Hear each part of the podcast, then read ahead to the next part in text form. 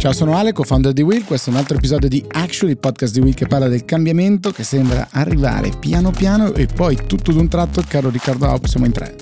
Siamo in tre. Non, il nostro duo ci ritroviamo, abbiamo dovuto traslocare dalla nostra stanzetta solita. Non, Su un non costosissimo tavolo. Possiamo dire che abbiamo strapagato questo tavolo. Grazie mille a. Mamma mia, sei diventato più genovese di me forniture, eh, boh, chiamiamo Brianza, ma adesso si arrabbia l'amico Andrea Busnelli. Siamo in tre perché c'è con noi l'amico Mirko Lalli. Ciao Mirko. Ciao, grazie ragazzi un ritorno su questo palcoscenico di Mirko Lalli perché è onnipresente in tutti i nostri podcast praticamente già, manca solo Globally, ti abbiamo già avuto sia su Actually che su Città, vero? Esatto. Mirko, vuoi raccontare la tua straordinaria esperienza fino ad oggi eh, in tutto quello che è il mondo delle tecnologie e non solo, soprattutto dei dati, eh, come dire, ci leviamo il cappello, anche se lo tengo in testa, ma ce lo leviamo ehm, figurativamente parlando, perché tu hai fatto un enorme sforzo anche all'interno delle istituzioni, lavorando per istituzioni pubbliche che forse diciamo così, non voglio alimentare stereotipi, ma sono meno avvezze a parlare in maniera data driven di quanto non sia il mondo delle start-up, eccetera. Guarda, questa cosa sta cambiando, sta radicalmente cambiando. Allora, io in realtà eh, c'è una nuova sensibilità anche all'interno delle istituzioni pubbliche a partire dalla, com- dalla, Commissione europea, ma andiamo per ordine.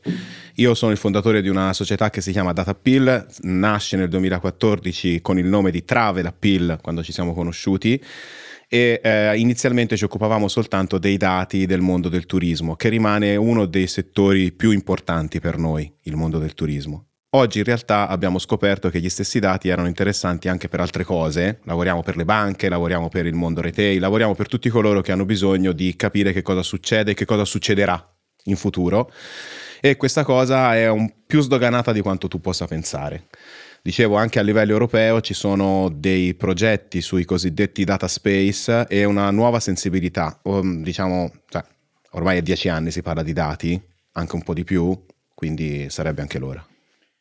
È proprio, proprio, così e la cosa bella è che preparando questo episodio con Mirko, che sarà con noi più volte da qui in avanti, eh, dicevamo ma possiamo parlare di questo, possiamo parlare di quell'altro tema e lui ha detto di cose nerd con me. Si può parlare di quello che volete.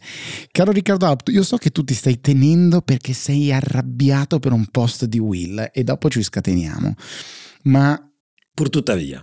Pur tuttavia, dove andare, dove vuoi andare a parare? Dentro, Io sono qua, sono caldo, dimmi. Riesci a tenerti dentro tutta quella rabbia e vuoi commentare quello che Riccardo Bassetto ha, ha definito come un momento folle, e cioè eh, Apple che si piega, anticipa probabilmente eh, delle forzature che sarebbero arrivate dal regolatore e tutto ad un tratto l'Apple iPhone ha un cavo che guarda tutti quelli degli altri e ha degli app store anche di altre realtà e non solo il suo?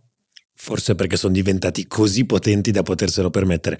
Allora, sul, partiamo, partiamo, dal cavetto e ricordiamo ancora una volta, mi sembra il caso sotto le feste di onorare eh, eh, i santi e le patrone, in questo caso è tutto merito di Margrethe Vestager che ha condotto una battaglia. Se non è Elon e non è SBF. Eh beh, insomma, in questo, in questo periodo onora e quindi onoriamo eh, la nostra santa protettrice che da anni ci eh, delizia con questa battaglia di buon senso, mi viene, mi viene da dire più che diciamo eh, di, di, di, di, grande portata eh, regolatoria, che porterà appunto finalmente questi, questi, questi, questi cavetti ad essere eh, unificati, un unico cavo per dominarli, no? Si è detto, scimmiottando un po' il Signore degli Anelli.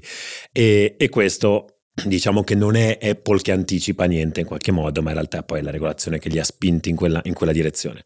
L'apertura, diciamo, dei dispositivi iOS a nuovi eh, marketplace, naturalmente come solito bisogna vedere come verrà implementata effettivamente, se la cosa poi viene, se gli altri, se gli altri marketplace verranno demoted comunque nel funzionamento del, del, del software. È però sì una piccola, una piccola, rivoluzione, noi abbiamo parlato tanto qua di Epic, abbiamo parlato tanto anche delle pressioni di Spotify, di tanti, di tanti altri soggetti che in qualche modo spingono da anni per emanciparsi dal eh, monopolio, dal quasi monopolio di Apple sui propri device eh, con il famoso tying, no? quindi quando tu vendi un prodotto e lo leghi intrinsecamente ad un altro e quindi riduci così la libertà del consumatore di compiere una scelta eh, libera. Sempre state tante le motivazioni di Apple che ha detto no, aspetta, questa cosa qua è intrinseca al prodotto che ti sto vendendo e invece adesso eh, Tim dice apriamo, apriamo perché ce lo possiamo permettere, secondo me è questa la ragione. Vedi Mirko, once a lawyer, always a lawyer, mai una risposta conclusiva dall'amico Riccardo Haut se non a favore della regolamentazione. Siamo qui per parlarne Alessandro. Laci lacciuoli. Credo che abbia ragione. Cioè, Apple, Apple, ha anticipato il, l'obbligo regolatorio che l'avrebbe costretto in Europa e questo avrebbe portato degli, ovviamente degli aumenti di costi di produzione perché differenziava la linea di produzione tra l'Europa e il resto del mondo. Quindi lo trovo assolutamente normale. Bene, allora, eh, caro Riccardo A, Bassetto, sei rimasto da solo mh, difensore di Apple, ma dato che eh, siamo oramai verso la fine del mese di dicembre, che oltre a segnare il mio compleanno segna anche la fine dell'anno, io userei la presenza di Mirko ehm, in questa puntata per provare a proiettarci verso il 2023 e parlare con lui di predictions nel mondo del turismo in particolare, che cosa può succedere. Adesso ovviamente siamo tutti pronti a fare la nostra di valigetta per chi se lo può permettere, chi eh, può farlo grazie a un lavoro, magari lavorare da remoto, prende qualche giorno di ferie e magari andiamo via o andiamo a casa e qui caro Riccardo, è arrivato il tuo momento. Sfogati sul perché non ti è piaciuto il post di Will. Devo dire che sono molto felice di eh, questo, come dire, confronto interno a Will e che venga reso pubblico questo confronto interno, a parte il fatto che sono tendenzialmente d'accordo con te sul, sul giudizio del post, ma eh, Will non è un, ehm, come dire, un oggetto monolitico, no? è monocolore, ma ovviamente ci sono tante sensibilità e a te il post sul fatto che tornare a casa costi tanti soldi non è piaciuto. Allora, mm, perché, perché sono, mm, diciamo, geneticamente contrario eh, al, a questa idea di viziarci costantemente. No? Cosa intendo dire col viziarci?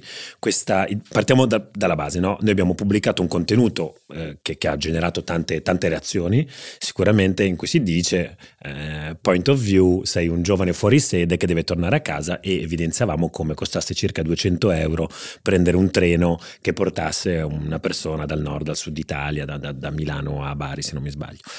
E, e, e, diciamo no, quasi un po' a stuzzicare un, in qualche modo una sorta di eh, possibile eh, indignazione da parte di chi? Da parte sicuramente di una generazione di cui noi facciamo parte che percepisce questo diritto eh, allo spostamento come una sorta di innanzitutto di diritto eh, e in, seconda, in secondo, diciamo, da un secondo punto di vista come un diritto costituzionalmente garantito.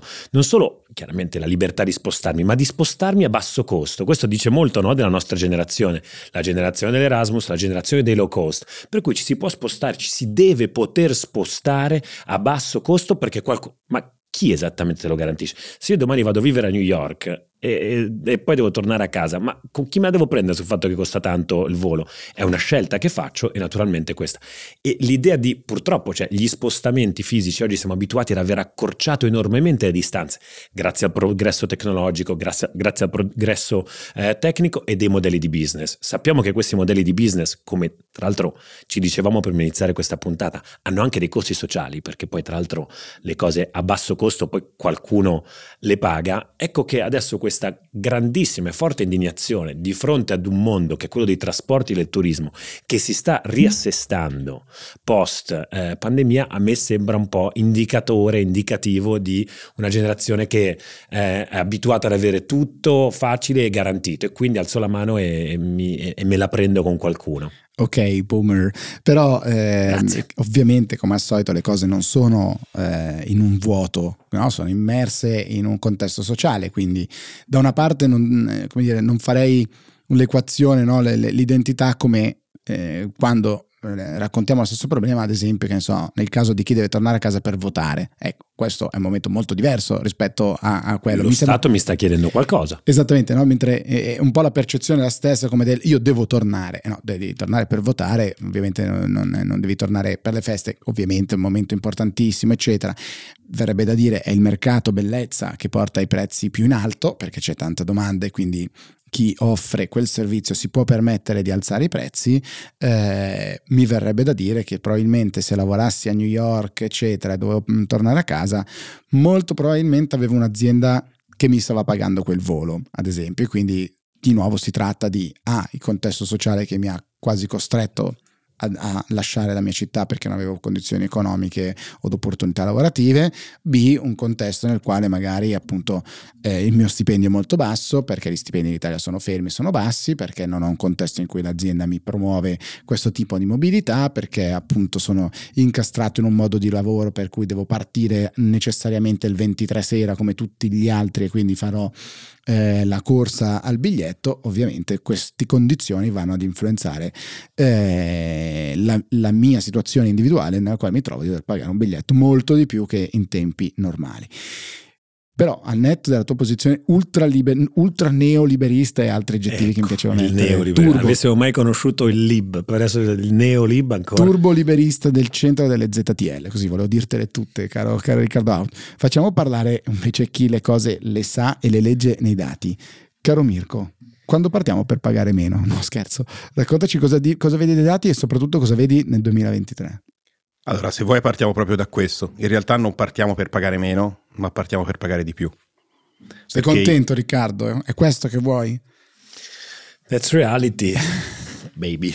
Allora, vado per ordine. Abbiamo, eh, come sapete, noi analizziamo tutti i dati del turismo che provengono da centinaia di fonti, analizziamo tutti i contenuti online, tutti i dati che ci forniscono alcuni nostri partner, ad esempio i dati dei voli aerei, i dati delle OTA, OTA vuol dire, per chi non è del settore, online travel agencies, Booking, Expedia e così via, Airbnb.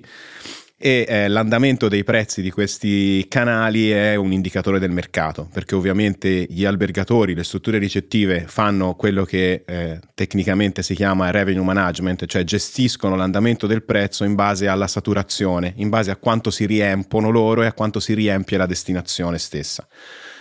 Quindi si fa reverse engineering, cioè tu vedi come cambia il prezzo e capisci più o meno che cosa sta succedendo a livello della sua struttura e anche del territorio. Questo è un indicatore molto importante e ci permette di capire A cosa è successo in passato, ma in questo momento non ci interessa, e B cosa succederà in futuro, perché ovviamente se tu oggi vai su Booking per dirne uno e cerchi un hotel a febbraio lo puoi cercare, puoi vedere quanto costa, puoi vedere se c'è disponibilità. Tu immaginati che questo lavoro lo facciamo in tutto il mondo, su tutti gli hotel, tutte le strutture ricettive, tutto il mondo ex alberghiero e ti permetti di avere una mappatura di cosa sta succedendo e di cosa succederà. I big data. Esatto. Esatto. Tra l'altro lo facciamo sei volte al giorno perché questi dati cambiano super rapidamente. Se un hotel si riempie perché magari c'è un evento, immediatamente c'è uno spike e il prezzo cambia anche molto molto rapidamente. Bene, che cosa vediamo? Allora, parto dai voli aerei, che sono un dato un po' più relativamente più stabile. I voli aerei ovviamente sono in crescita rispetto allo scorso anno, sono cresciuti, eh, sono cresciuti di qualche punto percentuale rispetto allo scorso anno, sono ancora sotto al 2019 per vari motivi. Il motivo principale è che sono sparite delle rotte. Cioè, c'erano tutta una serie di collegamenti nel mondo che il Covid ha cancellato ha cancellato anche qua mh, per labor shortage, cioè non si trova più personale che ha cambiato lavoro, ha cancellato perché non c'erano persone che volavano su quelle rotte. È famosa la storia a proposito di sostenibilità di un grande operatore europeo, Lufthansa, che manteneva le rotte, volava a vuoto pur di non perdere lo slot. E questo, ecco, diciamo che a proposito di sostenibilità non è esattamente un tema ehm, così che va in, nella direzione giusta.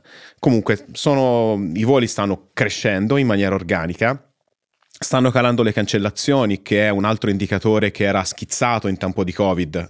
Incertezza, le persone prenotano all'ultimo momento, infatti si sta allungando la cosiddetta booking window, che è arrivata a 62 giorni adesso, ad esempio, verso l'Italia.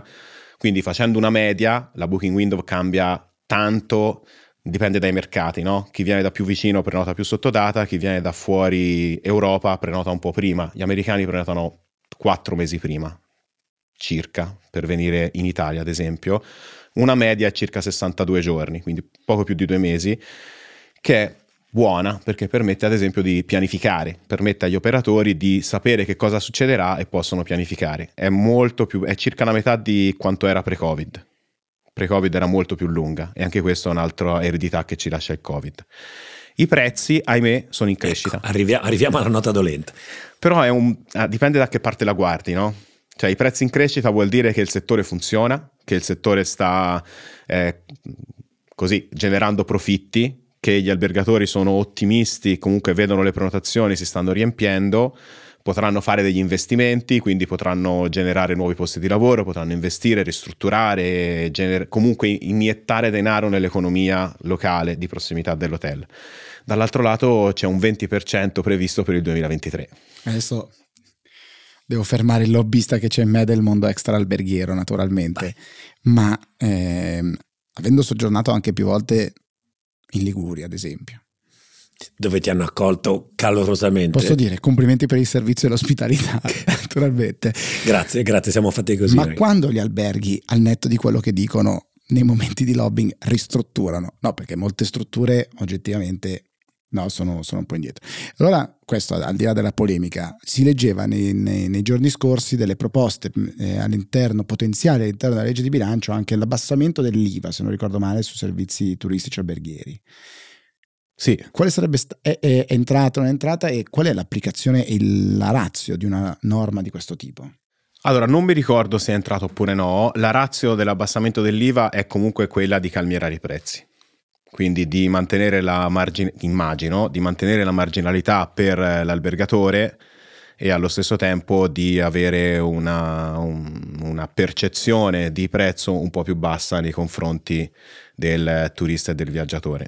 Sarebbe bello vedere se nei dati, se questa cosa entrasse in vigore, sarebbe bello vedere l'effetto no, nei dati. Secondo me no. Temo che non ce ne sia. No, esatto, secondo me no.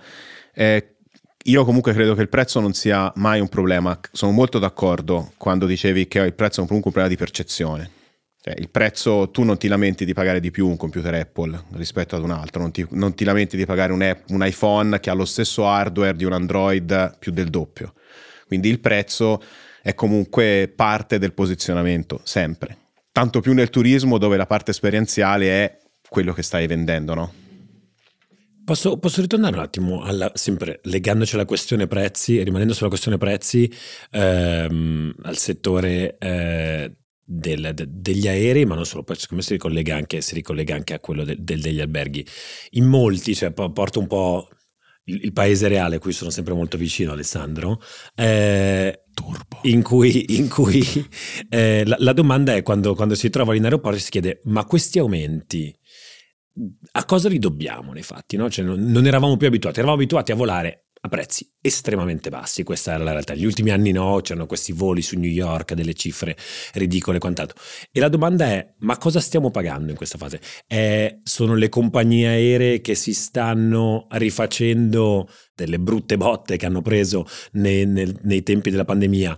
C'è chi dice è invece anche una questione del cambio di regolamentazione e le regolamentazioni diciamo green e quant'altro, quindi questi maggiori oneri che vengono posti sulle eh, compagnie, sull'intero settore anche del, del, turismo che sappiamo essere abbastanza impattante dal punto di vista delle, delle emissioni. Cioè a che cosa, e, e, in quanto tale perché per capire qual è la causa di questi, eh, di questi prezzi alti magari poi possiamo anche farci un'idea di attendere come potrebbero andare le cose? Allora, secondo me sono tre fattori. Il primo, diciamo, non te lo dirà mai nessuno, ma è quello che tu hai detto tra le righe, quindi riprendersi un po' dalla botta della pandemia è sicuramente un po' anche per gli albergatori funziona così. Due, però questo, ecco, non, non, nessuno te lo confermerà. Secondo, aumento dell'energia. La crisi energetica impatta profondamente in tutto il settore. Un, uh, un, albergatore molto importante di Milano mi diceva che ha fatto un po' di conti e che un hotel della, della sua, del suo gruppo gli costa l'elettricità 27 euro a notte, che è un'enormità. È un prezzo 10 volte, 20 volte più di quanto costava lo scorso anno. Quindi l'energia pesa un po' per tutti e, e nel mondo del turismo si sente e si riflette immediatamente nei prezzi.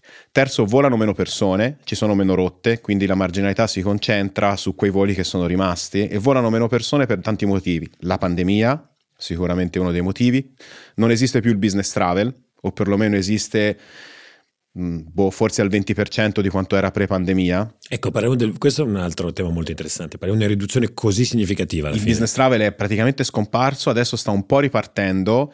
Eh, Bill Gates ha detto che tornerà al 50%, no, non perché Bill Gates se ne intenda molto, però di solito ci azzecca. In una famosa frase ha detto, perché adesso si è avverato, ha detto eh, tornerà al 50% nel 2025, forse, rispetto a quello che era pre-pandemia. Ma se ci pensate è un po' così. Eh, certo, in un contesto economico, dall'altra parte, dove il 2023 non sembra esattamente rose e fiori, l'azienda dice se possiamo risparmiare, ad esempio, tutto quello che è viaggio inutile, eccetera. Sarà ovviamente una voce di costo che si contrae. Però prima le compagnie aeree facevano il budget con il business travel e poi si potevano permettere i voli low cost. Adesso devono fare il budget anche con i voli che viaggiano in economy, ad esempio, e quindi costano un po' di più. Costano un po' di più.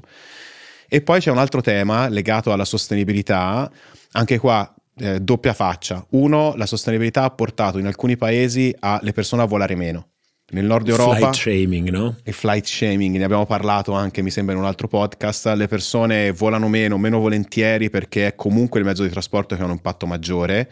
Le compagnie aeree, dall'altro lato, stanno concentrando grande ricerca in trovare carburanti alternativi che impattano meno e questo ha dei costi e quindi tutto si riflette sul biglietto.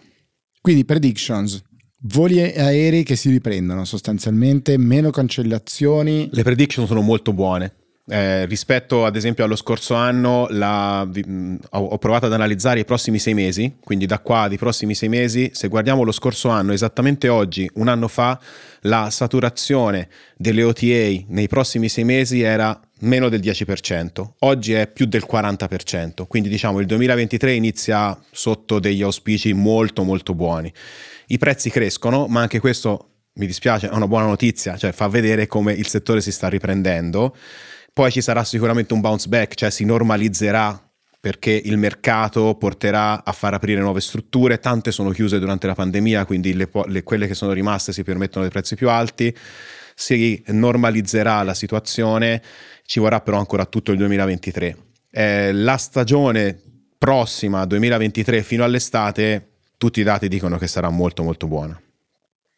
C'è un cambiamento in termini della richiesta, cioè volo di più, volo di meno, più lontano, più vicino e poi albergo o non albergo, ad esempio, come esperienza. Chiedo per un amico del tutto interessato dall'extra alberghiero e dalle locazioni turistiche che ricordo essere lontane, ma prego. Allora, guarda, questa cosa è molto interessante. Intanto i voli di lungo raggio, la country, l'origine eh, eh, più in crescita sono gli americani manca tutta l'Asia ancora, quindi quando ripartirà anche l'Asia, il Giappone ha appena riaperto l'incoming verso il Giappone, due settimane fa mi sembra, quando ripartirà l'Asia ci sarà un ulteriore picco e anche quello sarà da assorbire. Eh, in un primo momento la pandemia aveva favorito, come ricorderai bene, le strutture extra alberghiere, perché mi sentivo più sicuro, vado in una casa, sono da solo. In realtà poi in un secondo momento la, questo bilanciamento si è completamente invertito cioè io mi sento più, le persone si sentivano più sicure negli hotel che vedevano più organizzati per pulizia, per uh, uh, sanificazione rispetto alle strutture extralberghiere. Questa cosa è un po' rimasta, il mondo extralberghiero non è ripartito con la stessa velocità del mondo alberghiero, ma è solo questione di tempo. Posso fare l'ultima domanda io, Ricky? Assolutamente, chi sono io per mettermi fra il mio CEO e un suo vecchio amico? Esatto, perché l'unica cosa che mi ricordo del mondo del turismo eh, in realtà è che l'Italia, che poi è una delle cose che osservi con, eh, con maggiore attenzione, naturalmente è una delle mete preferite, se non la meta preferita, quando dici dove vorresti andare, oh my god, Capri e Positano, e poi però non siamo il primo paese al mondo per arrivi. È vero questa cosa? Mi ricordo correttamente perché succede questa cosa? Da sempre. L'Italia è sempre al primo posto nelle intenzioni di viaggio, come meta desiderata, meta di sogno. Tutti gli studi da cinque anni a questa parte la posizionano sempre al primo o al secondo posto, di solito il primo posto. E poi siamo quinti nella classifica degli arrivi. Tra l'altro ormai ci ha stabilmente superato anche la Spagna, che era sotto di noi. Beh, questa cosa da, ci sono tantissime analisi, sono state scritte tante cose, comunque sostanzialmente si riassume in uh, tre fattori. Il primo è le connessioni. Abbiamo meno connessioni internazionali anche in termini di voli e questo, meno capacità, eh, la banda. Se tu non hai banda arrivano meno persone e questo è molto semplice. La gente fa da New York a Parigi, ad Amsterdam Bravissimo. come scalo e poi dall'altra parte se Roma eh, non è l'hub principale. Però quelli vengono comunque conteggiati quando arrivano in Italia. Diciamo che è complicato arrivare in Italia da alcune parti del mondo e quindi magari invece di farti Parigi, Roma e poi prenderti la macchina e andare a Firenze decidi di fare un'altra cosa e dici vabbè ci vado l'anno prossimo se poi ci vai. Seconda cosa è una, un fattore di comunicazione. Eh, viviamo di rendita ormai da tantissimi anni e la rendita prima o poi si esaurisce dobbiamo comunque riposizionarci anche verso le nuove generazioni che hanno bisogno anche di un'offerta culturale e un'offerta esperienziale un po' differente rispetto a quella che c'è. C'è soltanto, ho parlato di comunicazione, cioè il prodotto c'è sul territorio, comunicarlo è un po' difficile. E poi è un problema completa di innovazione, terzo fattore, che diciamo è la, la, l'altra faccia della medaglia della comunicazione. Non è che siamo esattamente il paese più avanti dal punto di vista del digitale e della comunicazione digitale, che è mm, ormai, cioè, Sava Sandir, senza neanche bisogno di dirlo, l'elemento principale di comunicazione verso in questo settore. Caro Riccardo, adesso conoscendoti ti vai a comprare un albergo o un, un aereo eh, per fare... Ho visto un'offerta qua, qua, qua, vicino. Esatto, per, comprare, per fare un sacco di soldi anche nel 2023 perché il turismo mi sembra un, un settore che Mirko dice andrà molto bene nel 2023. Questo ci dicono i dati. Per adesso sì, poi per... vediamo la prossima volta se sono cambiati. Allora, quando ti reinventiamo facciamo un check a queste predictions e controlliamo insomma l'andamento. Io nella letterina Babbo Natale scrivo un 3 stelle alle esatto. porte di Milano. Mi sembra una bellissima cosa. Ciao Ricky, ciao Mirko. Ciao, ciao, ciao. grazie.